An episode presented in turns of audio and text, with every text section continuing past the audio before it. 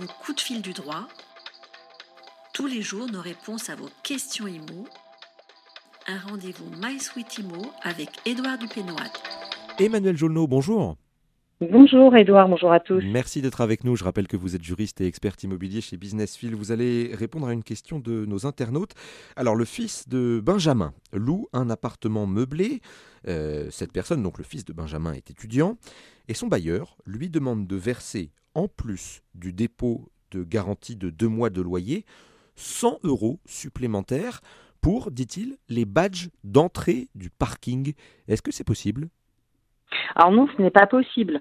Pour un bail meublé, effectivement, le dépôt de garantie est de deux mois de loyer hors charge maximum et il n'existe aucun cas permettant d'aller au-delà, même pour les badges d'entrée du parking, euh, les, les vigiques, etc.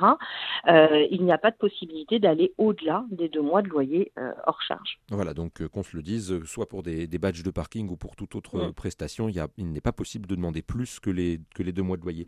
Merci Emmanuel pour vos réponses. Bonne journée. Merci, bonne journée.